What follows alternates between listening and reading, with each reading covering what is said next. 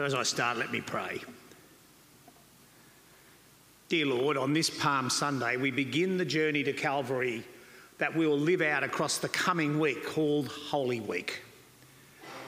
As we are invited to join the crowd in shouting, Hosanna, Hosanna, at the entry of a gentle Jesus into Jerusalem, I pray that those here present may hear the words that you have given me to say, and that they might have ears to hear and hearts to obey. Be with us now, I pray, in Jesus our Saviour's precious name. And the people said, Amen. So, as I begin this morning, oh, or this, this evening now, sorry, I've done this twice already today. As I begin this evening, I could not resist this little amusement that I read during my research. It comes right out of the Out of Mouths of Babes listing. So, a little boy was sick on Palm Sunday. So, he stayed home from church with his mother, and his father returned from church holding a palm branch. The little boy was curious and said, Dad, why have you got a palm branch? Well, Dad said, You see, when Jesus came into town, everyone waved palm branches to honour him. So we got palm branches today. So the little boy shrugged and he thought about it. He said, Ah, oh, shucks. The one Sunday I miss and Jesus turns up. Out of the mouths of babes. So, friends, today we've listened, or tonight we've listened to the scripture that describes the triumphal entry of Jesus to, into Jerusalem. And we've seen the comic illustration that the beginning of Holy Week starts on Palm Sunday. But you know, when you think about it, it's really quite strange. The subheading for my sermon when I started this was Triumph to Tragedy. Or is it in fact the other way round? Knowing what we know as New Testament Christians, I think it might be the other way round. The one week Jesus was hailed as the greatest person ever. Then, just five days later, he was crucified. It's amazing how people can change their minds so quickly. So, 2,000 years ago, the Sadducees had a tradition in which they believed that the Messiah would show up four days before the Passover. They kept the gates of the temple open so he could walk straight in for his rightful place in the temple. Because of this, Jewish nationalistic fervour was at its peak on this particular day. The Romans would have all of their troops activated and on alert they feared that the Jews would try another revolt under some religiously crazed radical, as had happened in the past. Tensions were riding high on the first Palm Sunday.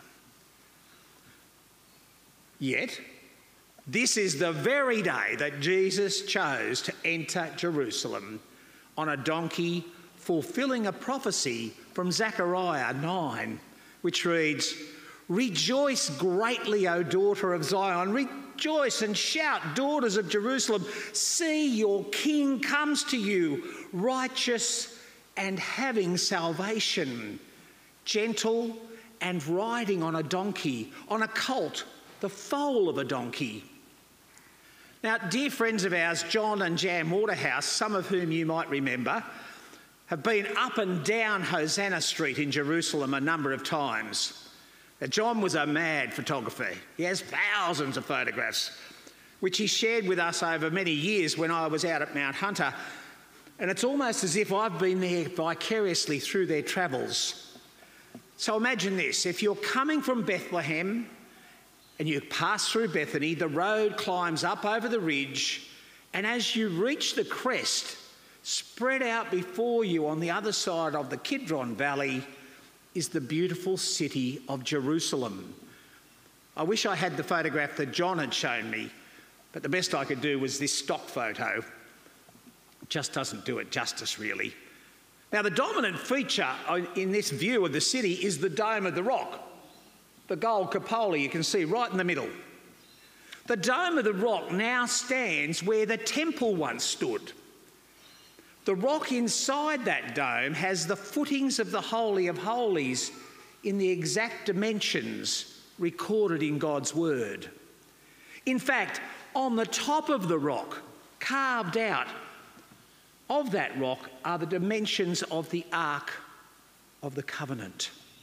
That ridge was once called the Mount of Olives. And two thirds of the way down that hill into the Kidron Valley is the Church of All Nations and the Garden of Gethsemane, the very same place where Jesus would be betrayed in a few short days. Jesus went down that road on a donkey. It was a donkey that had never been ridden. This donkey had yielded its back to its creator and willingly carried him down that road. Do you know, that donkey happens to be an awful lot like us when we first came to Jesus for our salvation. We came used to having our own way, but knowing we had met our Creator and the need to yield our life to Him, what an honour it's been to be of use to the Creator of all things. So the crowds that had witnessed Lazarus' resurrection shouted, Hosanna! Hosanna! Which means, save us now. Yasha Ana in Hebrew. They were quoting from Psalm 118, verses 25 to 29, which says, O Lord, save us. O Lord, grant us success. Blessed is he who comes in the name of the Lord. From the house of the Lord we bless you. The Lord is God, and He has made His light shine upon us. With bows in hand, join in the festal procession up to the horns of the altar. You are my God, and I will give you thanks.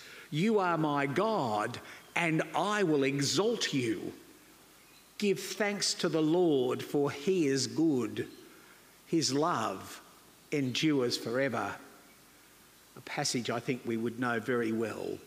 They are saying, Jehovah, Lord, save us. To come in the name of the Lord is to come in His authority. He has made His light to shine on us. Jesus said He was the light of the world. Isaiah predicted that the Messiah would be the light for the Gentiles, for you and for me.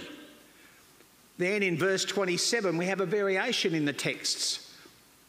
You know, scholars tell us that the NIV is a very accurate translation regarding a much clearer understanding of the original language and predicts that they will be waving boughs before him up unto the altar in the temple. Then in verse 28 we read, You are my God. Oh, if only they had heard their own prophecies that they had memorized so faithfully. And in verse 29, we see that familiar verse Give thanks to the Lord, for he is good, his love endures forever. You know, it's incredible that this very song was sung when the presence of God filled the first temple built by Solomon. By the way, it's a chorus, just as we sing it today. And we see in 2 Chronicles 7, as the people sang this in Solomon's day, and I think they might have sung it more than once or twice, the very presence of God so filled the temple that everyone had to step outside. And what was happening right there in Jerusalem on that first Palm Sunday? That's right. The presence of God is about to walk into the temple, the very incarnation of God in his Son. Do you see this evening that this is a picture for you and for me? The Lord wants us for a temple of the Holy Spirit. He wants us to he wants to fill us so that it's no more us that's living, but Christ who is living in us. You know, we need to sing And praise God that we've received the uh, dispensation to sing a little early because really the, the restrictions weren't due to lift until tomorrow. But praise God, we got that so that we could sing at every service today and in churches across New South Wales. Thank you, Mr. Hazzard. We don't often say thank you to a, a, a politician. He is good, not Brad Hazzard, but God is good and his love endures forever until we are filled to overflowing with the presence of the King. Are we welcoming his presence into us as a temple? Are our doors open wide and waiting? Do we recognise him when he comes? He comes to us just as humbly. And sometimes we think it may just be a brother or sister, just a passage of scripture, just an event in an ordinary day. But, friends, make no mistake, it is the King. The Jews sang in Psalm 24 about a generation that sought the face of God. And Psalm 24, verse 7 says, Lift up your heads, O ye gates, be lifted up, you ancient doors, that the King of glory may come in. Be always ready for the humble King Jesus to come in ways that you least expect. The welcoming crowd shouted in Luke 19, verse 38 Blessed is the King who comes in the name of the Lord, peace in heaven and glory in the highest. Our verse of the day. Now, this was a very dangerous thing to be expressing at that very moment.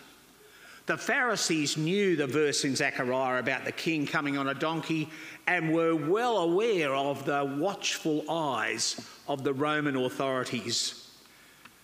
It wasn't helping the tense situation to shout about a king on that particular day. They asked Jesus to rebuke his disciples. But what did we read? Jesus told them that if the disciples were quiet, even the stones would cry out. You see, Jesus was familiar with the prophecy too. He saw the command to the daughters of Jerusalem to shout and knew that it would be fulfilled without or with people. In ancient Israel, a shout would be lifted up as an army went into battle. Yet, what do we see here? A little ragtag mob entering Jerusalem to conquer. But they've come led by the Prince of Peace on a donkey. So they lift up a shout of praise. He came as the righteous one. How many people can be said to have ever entered into Jerusalem in righteousness? And next are those powerful words having salvation. Jesus came offering peace with God. He came in peace to give the people peace. They preferred salvation from taxation than salvation of their souls.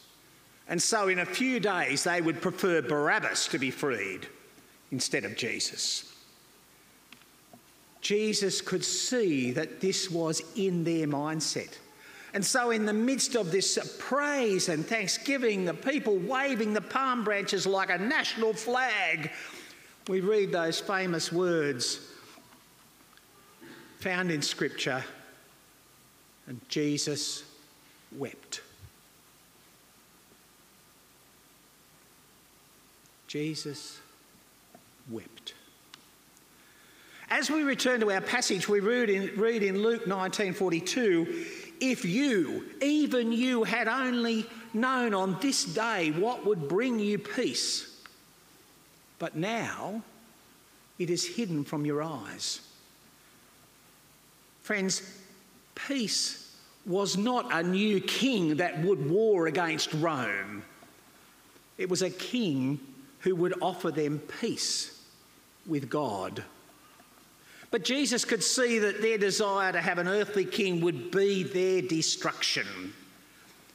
If they'd received the salvation that Jesus offered, they would not have revolted against Rome and been destroyed a little later, crucified by the thousands. So I want to pause there for a moment and ask a question Does Jesus weep for you this night? Because he can see into our hearts and the choices that we might try to find peace in something other than him. He sees the devastation that those choices will reap in our lives. How he would love to gather you up in his arms in this Easter season, especially. Don't be like Jerusalem. On this Palm Sunday, just as Jesus entered Jerusalem in apparent triumph, I pray that you might receive his peace this day. Recognise that only your Creator knows what will truly fill your hearts. It's not the things He made, but His very life. So, if this question has challenged you in any way tonight, then please talk to someone. Talk to the person who you came with, or reach out to one of our staff who'd love to help you explore this question and set you on your journey to see the cross for what it is and put your life on the right track. Look at the last part of this amazing prophecy. He was gentle and riding on a donkey. This is how the Lord comes to us today, too. He gently knocks upon the door of our hearts. He enters only at our invitation. I'm amazed at his patience. It should break our hearts that he is so persistent and yet so gentle. But make no mistake, the time for Jesus to hum, come humbly and in gentleness to offer himself is drawing to an ear, to an end. Just as the prophecy and Psalm 118 have been fulfilled in amazing detail, so other prophecies will soon come to pass. So, in the short time I have remaining, I want to have a quick look at Revelation 19. And it says, I saw heaven standing open, and there before me was a white horse whose rider is called Faithful and True. With justice he judges and makes war. His eyes are like blazing fire, and on his head are many crowns. He has a name written on him that no one knows but he himself. He is dressed in a robe dipped in blood, and his name is the Word of God. The armies of heaven were following him, riding on white horses and dressed in fine linen, white and clean. Out of his mouth comes a sharp sword with which to strike down the nations. He'll rule them with an iron scepter. He treads the winepress of fury of the wrath of God Almighty. And on his robe and on his thigh, he has his name written King of Kings and Lord of Lords.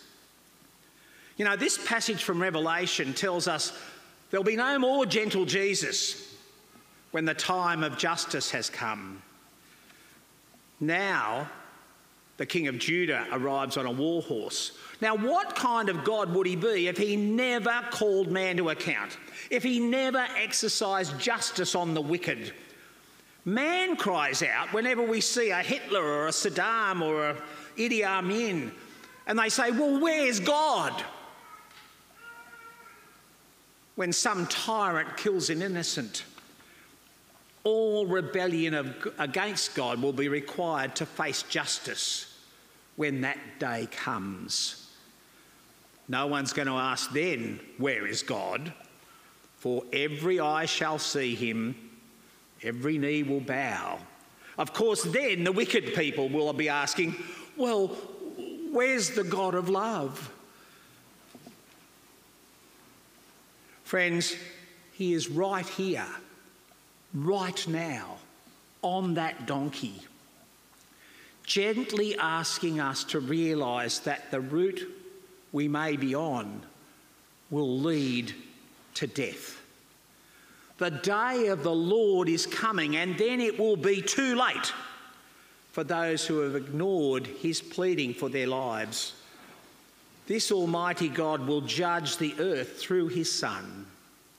And so, as the passage from Revelation tells us, that as the armies of the world loot Jerusalem, he will descend from heaven on his war stallion with the saints of God, the redeemed, following him into battle. Apparently, he will dismount upon the Mount of Olives, as Zechariah predicted.